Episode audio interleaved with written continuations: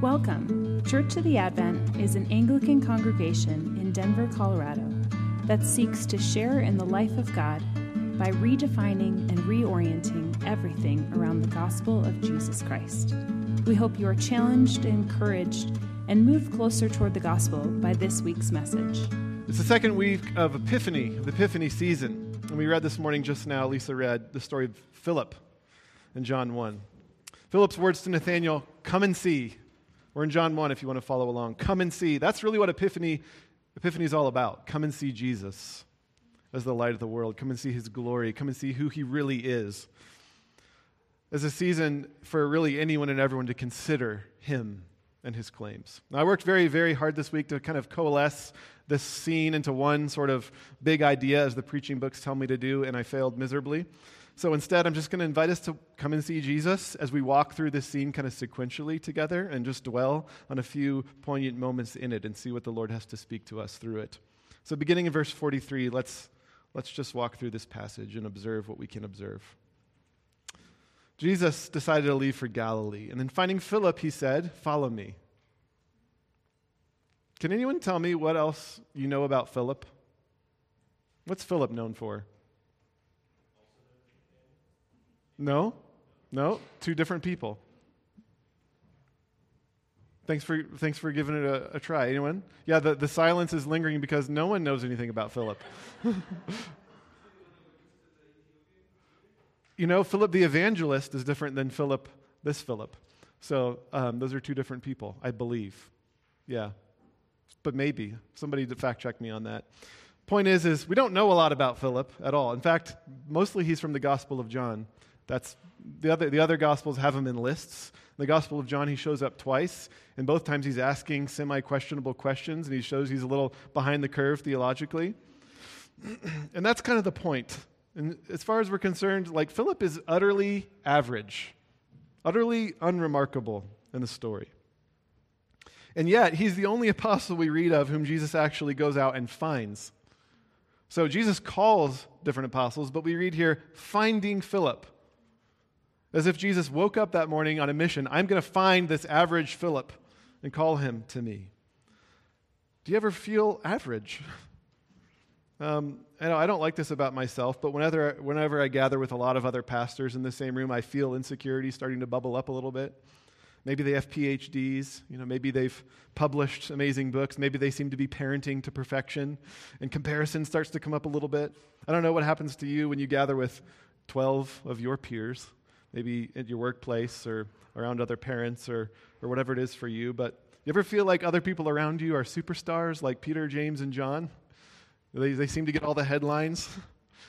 Remember, Jesus finds Philip, average Philip, asking awkward questions, limping, limping along in the background of the story. Jesus seeks out normal people. That's the first point I want to make. People like you and me, people who aren't necessarily heroic, who don't necessarily have it all together, who tend to show up in the footnotes of someone else's story. Well, then what happens? Look at the second movement of this scene. In verse 45. So Philip finds Nathanael and says to him, We have found him whom Moses and the law and the prophets wrote, Jesus of Nazareth, the son of Joseph. And then Nathanael asks him, Can anything good come out of Nazareth? And Philip responds, Come, come and see. And this second movement I want to dwell on for a minute. Notice how being found by Jesus leads Philip to immediately find a friend. Nathaniel isn't buying it so easily, though. Why is Nathaniel not buying it? Nazareth. Nathaniel's town of Bethsaida was near Nazareth on the north shore of the Sea of Galilee. So if you grew up in a small town, any of you grew up in small towns? Anyone? Did you have a small town rivalry with the town next door? Of course you did. Yes, that's how small towns work. That's how they worked back in the day. It's still how they work. Pella Christian and Pella Public School. As far as I was, as far as I was concerned, the kids at Pella Christian were like alien life forms who didn't exist in my small town of 10,000 people. We, there's this rivalry. You know, which town had better architecture? Which town had better education? Which town had better fishermen? So it wasn't just that Nazareth was an insignificant blip on the radar of the Roman world, which it was. You know, um, to put it in context, we might say Nazareth was dueling banjos country. You know what I mean? It was that, but it was also this competition between, between towns. Important people were expected to come from important places Jerusalem, perhaps, or Rome, of course. Is it, is it possible that you and I miss the thing that God is doing or calling us to today because of our own biases, because of our own presuppositions? We think, God, God couldn't really call me to love my enemies, to love them. Do you know who they voted for? Of course, some of our beloved friends and neighbors won't consider the claims of Jesus at all because of presuppositions. They might say something like, if there is a God, he wouldn't come to a particular Jewish, you know, as a particular Jewish person in history, to a particular ancient town in the first century, claiming to be the way and the truth and the life. That doesn't seem fair. But what if he was? And, and what if he did do that? Would you be willing to actually consider it and let God confront your biases, your presuppositions? So, to be found by Jesus, we need to be willing to let him confront and correct our biases, as we see in this story.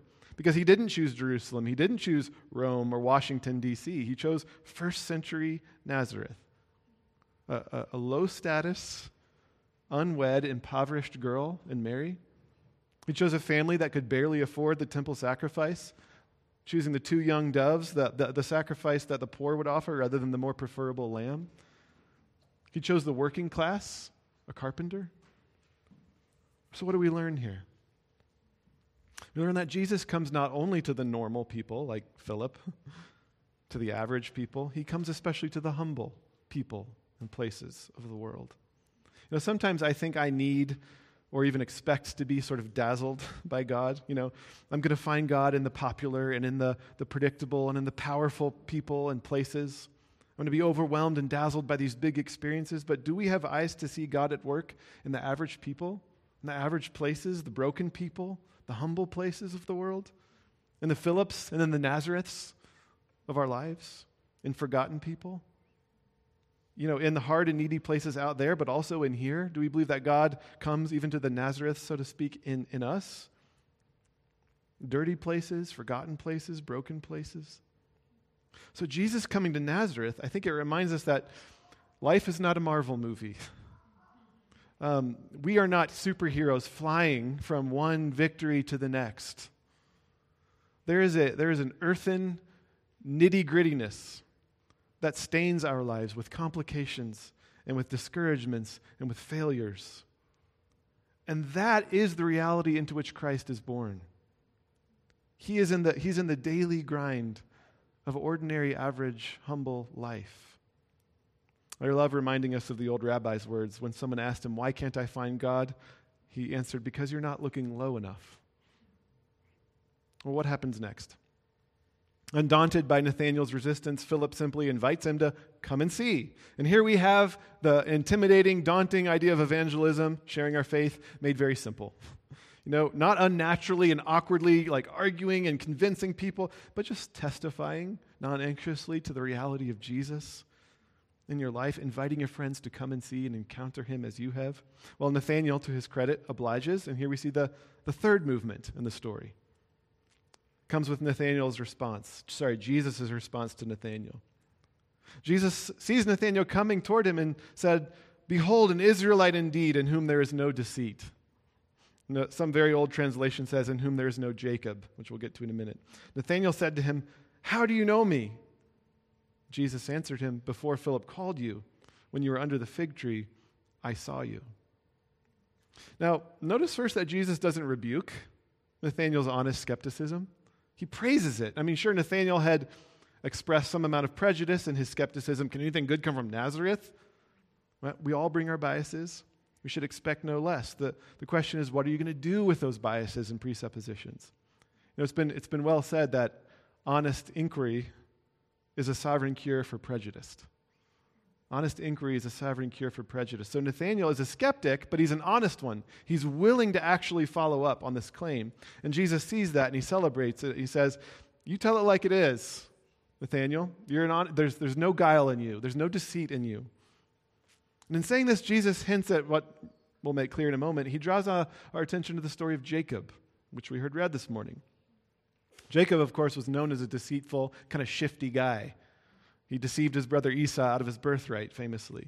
And then he was on, his run for, uh, on the run for his life. And eventually, he is transformed by an encounter with God in which he wrestles with God. He's transformed from Jacob, the deceiver, into Israel, the one who honestly wrestles with God. So Jesus looks at Nathanael and knows that his skepticism arises from his honesty. He calls it like he sees it. But he's not entrenched in his biases. He's not even unable to even consider the truth that might confront his presuppositions. So, if you find yourself naturally a skeptic, take heart. You know, God, God welcomes our honest questions, our honest wrestling, our honest engagement with Him. If we'll, if we'll wrestle with Him, that's the invitation. Just remember that honest inquiry is a sovereign cure for prejudice. So, Nathanael's straightforward response to Jesus is this How do you know me? How do you know me? And then Jesus displays this, this miraculous knowledge that changes everything for Nathanael. He says, When you were under the fig tree, I saw you. And Nathanael goes from skepticism to wholehearted belief, rattling off this litany of amazing titles for Jesus. Why? Well, for ancient Jews, the fig tree was a rich symbol, often associated with prayer and with meditation. Why? Because a warm and sunny climate where you could be outside a lot needed some shade to be cool? Well, a fig tree would provide ample shade in a warm and sunny climate. And so many people would go under the fig tree and read and study Torah and pray. And so we don't know for sure what Nathaniel had been doing, maybe studying and praying, maybe opening up his heart to the things of God. Whatever he was doing, Jesus sees him. And he says to him, Nathaniel, I saw what you were doing when no one else was around. Well, what do we learn here? When no one else is looking, God is. Don't we rehearse? We just rehearsed it. We just began our service as we do every week. Almighty God, to you all hearts are open. In Psalm 139, which we, which we sang and which we read, you have searched me, Lord. You know me. You know when I sit down and when I rise. What's significant about sitting down and rising? Well, not necessarily a lot. He knows the insignificant and the significant things of our lives. You perceive my thoughts from afar. You discern my going out and my lying down. You are familiar with all my ways. Now, is that supposed to be terrifying or comforting? In the psalm, I think it's not entirely clear. I think for the psalmist, it's a little bit of both, honestly. Because the light of God's knowledge both strips. Remember, Luke shared a couple weeks ago? Was that last week? A couple weeks ago. Talked about like when you get in front of the mirror and all those bright lights are in your face and you just think, like, oh, what happened to me? Just light can expose us, strip us, make us feel vulnerable and exposed, but it can also warm us and comfort us and remind us that we're not alone in the dark and that we're never unknown. Well, I think Nathaniel's question is similar to the one every human being has Am I known? Am I known? And the Bible's answer is a resounding yes, you are known intimately by God in every circumstance of your life. In the end, I don't think it's just any old, just super, it's not that like this, this knowledge was just supernatural that Jesus displayed. It's that Jesus displays specific knowledge. And Nathanael feels deeply, intimately known by Jesus. So, Pastor Chris McDaniel notes that it's striking that, that Jesus could have said, I saw you when you were screwing up. And many of us maybe relate to God that way. Like we think he's only just looming over, ready to point out the ways we, we didn't quite measure up. But of all the things Jesus points out, he says, I saw you when you were opening up your heart to God. And of course, he had had moments in his life that were low, where he was running from God, where he was sinning and screwing up. But Jesus says, I saw you in this beautiful moment in your life. I think we need to see in this that God looks graciously upon us. We're not def- you are not defined by your worst moments. You're not. He is eager to celebrate the small victories of your life. And of course, we now have the cross between our sins and, and, God's eyes. Yes, his knowledge of us is complete, it's exposing, but thanks be to God, so is the work of the cross. And this frees us to be known entirely without being defined by our failures. We don't need to be afraid of his light. His light can warm us and comfort us rather than just expose us. So this week I shared some struggles that were heavy on my heart, um, both with the staff and with my gospel friendship group, a group of two close friends, t- two brothers. And just in sharing, you know, none of them could none of them could fix anything really that I shared. And yet, it did sort of fix something just merely by listening. Why? Because I felt known. That's it. Um, you know, because I felt known by people who just reflected the gracious gaze of Christ to me. This is one small example of God being present in the Nazareths of life, by the way.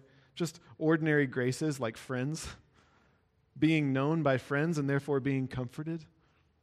God is there in those little moments.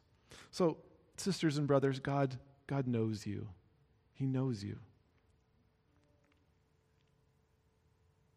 How many of you have heard your entire lives, you got to know God? You know, know God, make him known. You got to study, you got to pray, you got to go to church, you got to do more, study this, memorize the scriptures, know God. Okay, yes, yes, yes, yes. I'm not saying that's bad, of course. In the Christian life, knowing God comes second to being known by God. I mean, look no further than J.I. Packer's words, who ironically makes this point in his book, Knowing God. Packer says, What matters supremely, therefore, is not in the last analysis the fact that I know God, but the larger fact which underlies it, the fact that He knows me. I am graven on the palms of His hands. I am never out of His mind. All my knowledge of Him depends on His sustained initiative in knowing me. I know him because he first knew me and continues to know me. He knows me as a friend, as one who loves me. There is no moment when his eye is off of me or his attention distracted from me, and no moment, therefore, when his care falters. Dietrich Bonhoeffer gets at the heart of this idea in a poem.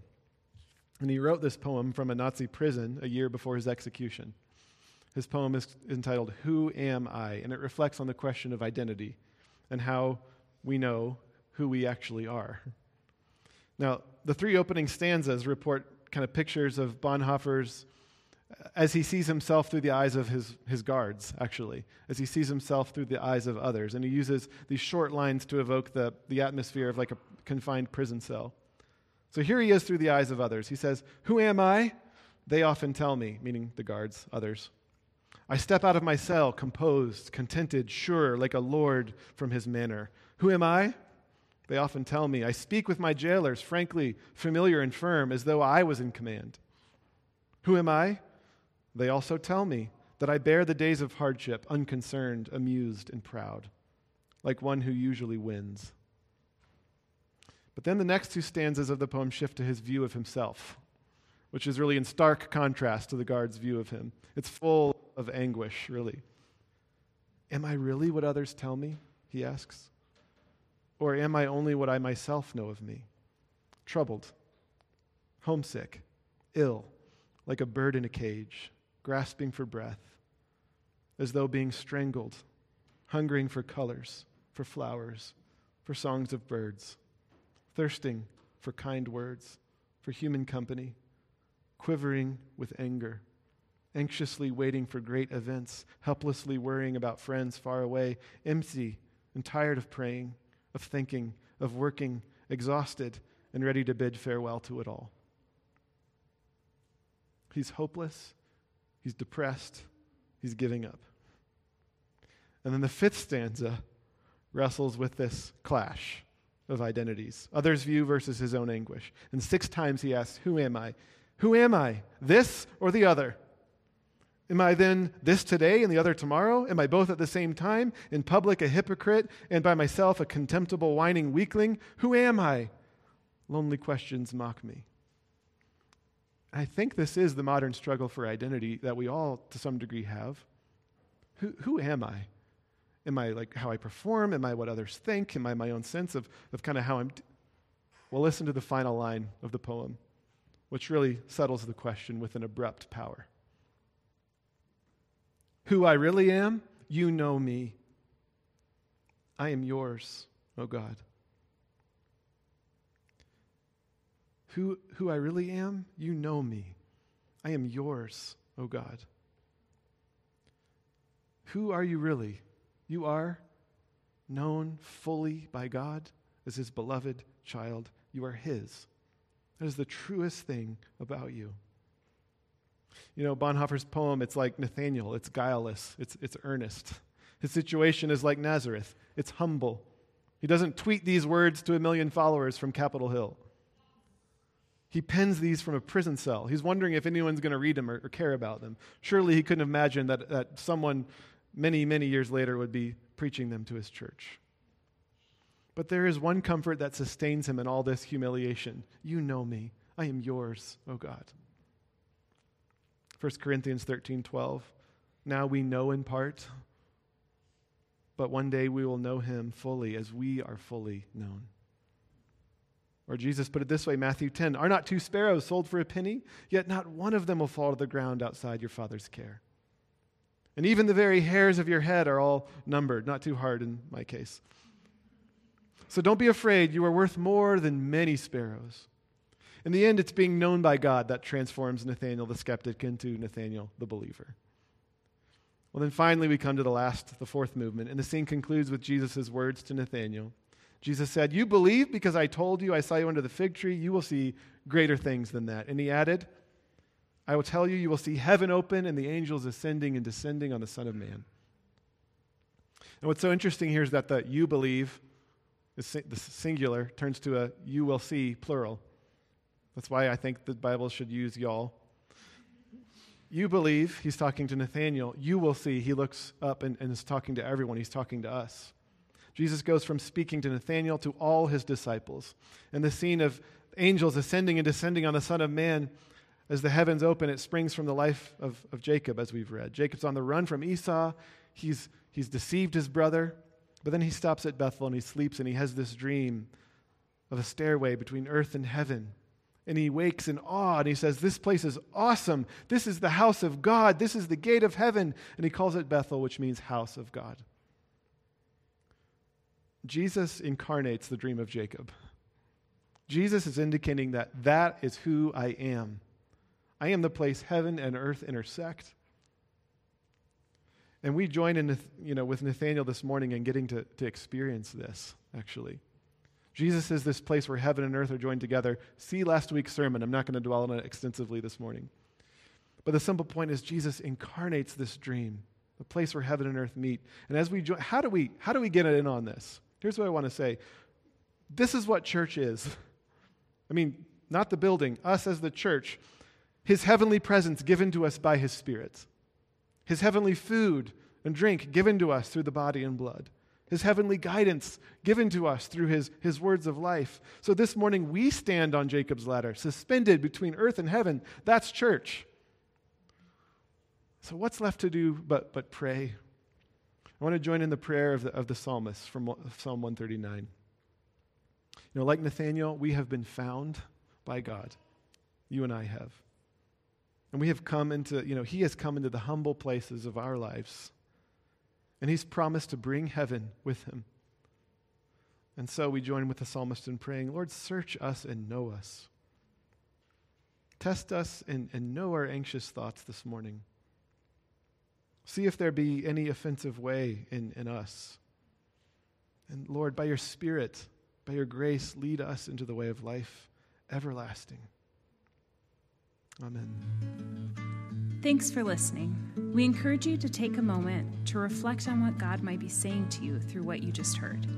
For questions, additional information, and resources, please visit adventdenver.com.